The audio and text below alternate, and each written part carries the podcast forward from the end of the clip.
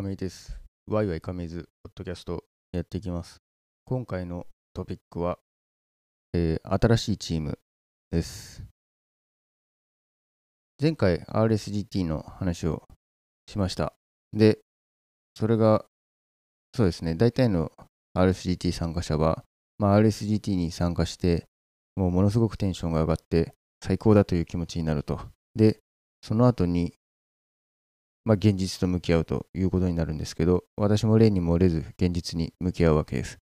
で、まあその現実っていうのは別にそんなに深刻なものではなくてですね、何が起こってるかというと、あのー、移動になりまして、新しいチームに来ました。で、新しいチーム、えー、ソフトウェア開発をやるチームなんですけど、まあなかなか面白くてですね、あのそれぞれの個人に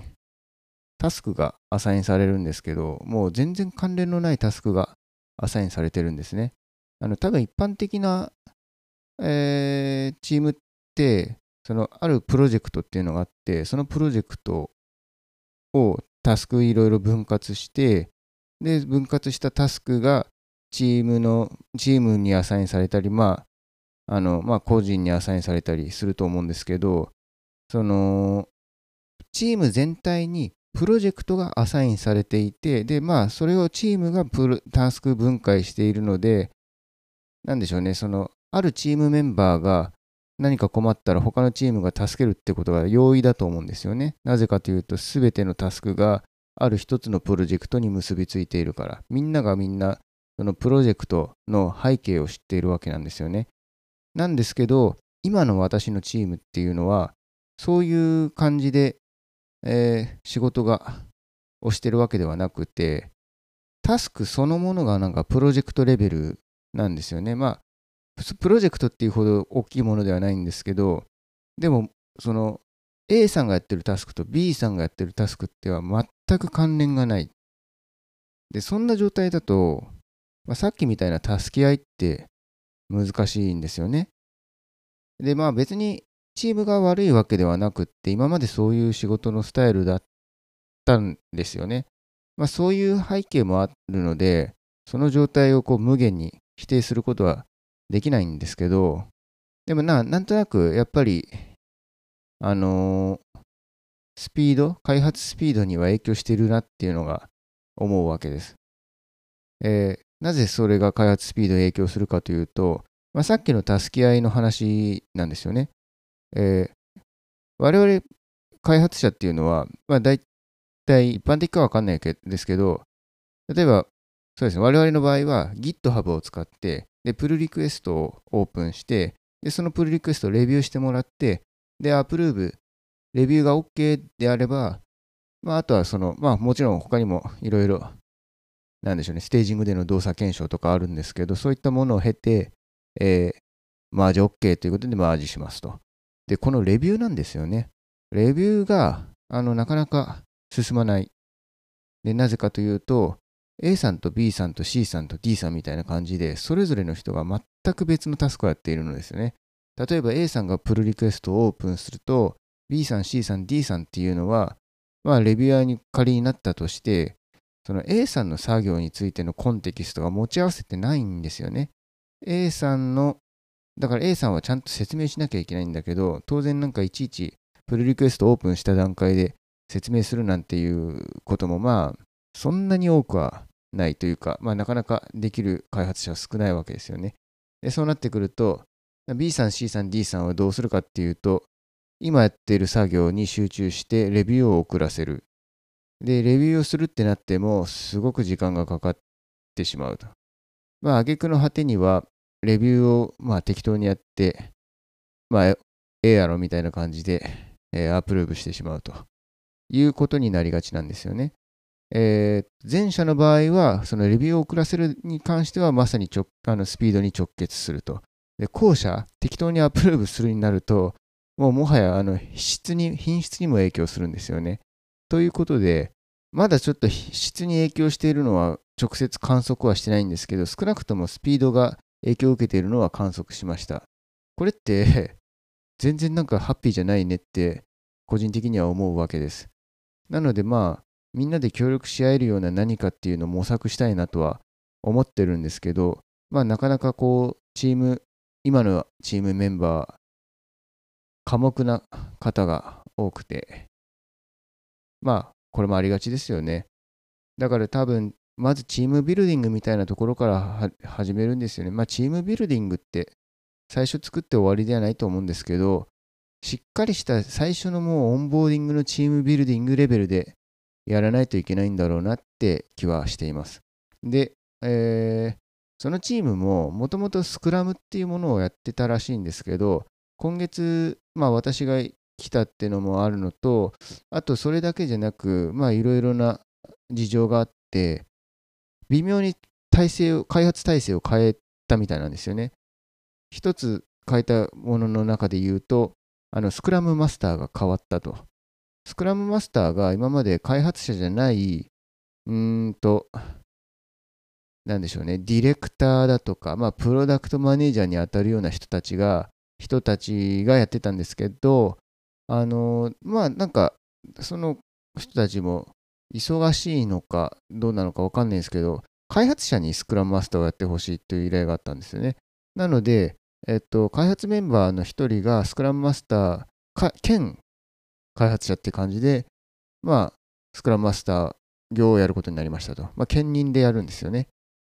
で、まあ、体制変わってるわけですよと。で、スクラムマスターいるわけですよと。で、そのスクラムマスターの人も、まあ、まあ、そうですね。そんなにスクラム知ってるわけじゃなさそうなんですよね。まあ、そこがちょっと懸念ではありますと。うん。まあ、だから、私としては、そのスクラムマスターの人に、まずは、チームビルディングした方がいいんじゃないかなっていうことで、えー、話をしようとしているところですね。ちょっとまだできてないんですけど。で、そうですね。だからそのスクラムマスターの人が言ってた話で、まあ、すごく印象的というか、驚いたことがあるんですが、まあ、ベロシティですね。まあ、アールエスジーティー でも、あの、リュウジさんが喋った、ベロシティディープダイブで、まあ、なかなかのいい説教をされてたと思うんですが、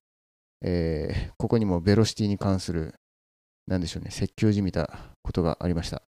あのー、まあ、スクラムをその、このチームは、一応、その、やっていて、なんかベロシティを計測はしていたと。で、まあ、どう計測したかは分かんないんですけど、とにかくまあ、ちゃんと計測はしてって、で、過去の実績によると、平均していちスプリントで、えー、36, ベロ36のベロシティが出せると。で、えー、っとそ、ここまではまあいいんですよ。なるほどねと。だから安定してさんじゅうろくぐらいで出せるような見積もりした上で、その、なんでしょうね、バックログ、スプリントバックログに持ってくるみたいな話になるとは思うんですけど、あのー、チームメンバーで割り算してたんですよ。つまりさんじゅうろくのベロシティで、今チームメンバーがろくにんなんですけど、さんじゅうろく割るろく、つまり、えー、っと、いちスプリントひとり当たりろくこなせるぞっていうふうにみなしているんですよね。これ、なんかすごくあんまりどうなんでしょうねって感じですよね。そのでこのチーム、あのそれなりのこう人数の変遷があってて、えー、なんだっけな、そうですね。最初さんにんだった。で、途中でよにんになって、ごにんになって、ろくにんになって、で、またごにんになったりして、で、私が入ってろくだったかな。で、えっと、まあ、さっきのさんじゅうろく、ちょっとまあいいや、とにかくまあ、ひとり当たりろく、ろく、ろくのベロシティをこなせるって言ってるんですよ。だから私が、あ、そっか、だから私が入る前の段階だから、えー、あ、そうだ、さんじゅうごでひとりあ、えっと、ごにんでひとり当たりななだったかな。だから、えっと、ひとり当たりななこなせるから、あの、私が入って、んと、プラスななになったみたいな、そういう計算をしていました。まあ、とにかく割り算してるっていうことを言いたいわけですけど、まあなんか絶対おかしいよねっていう気がするんですよね。うーん。これって、つまり、その、さっきのまあさんじゅうろくわるろくは分かりやすいからそれで計算すると、あの、ひとり当たりいちスプリントろくこなせるということは、ひゃくにん連れてくればろっぴゃくこなせるっていうことになるわけですよね。まあそんなわけないですよねと。ひゃくにんがひとつのチームでやって、なんでしょう。うん、ひゃくの、ろっぴゃくのベロシティ。うん。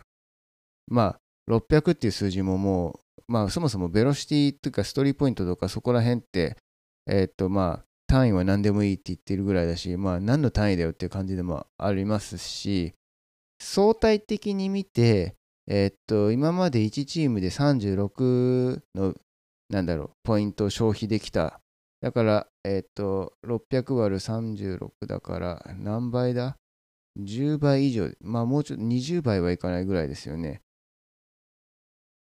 人増やせばじゅうばいになるみたいなそういう理論ってなんか絶対嘘だよねってなんか本当に古典的な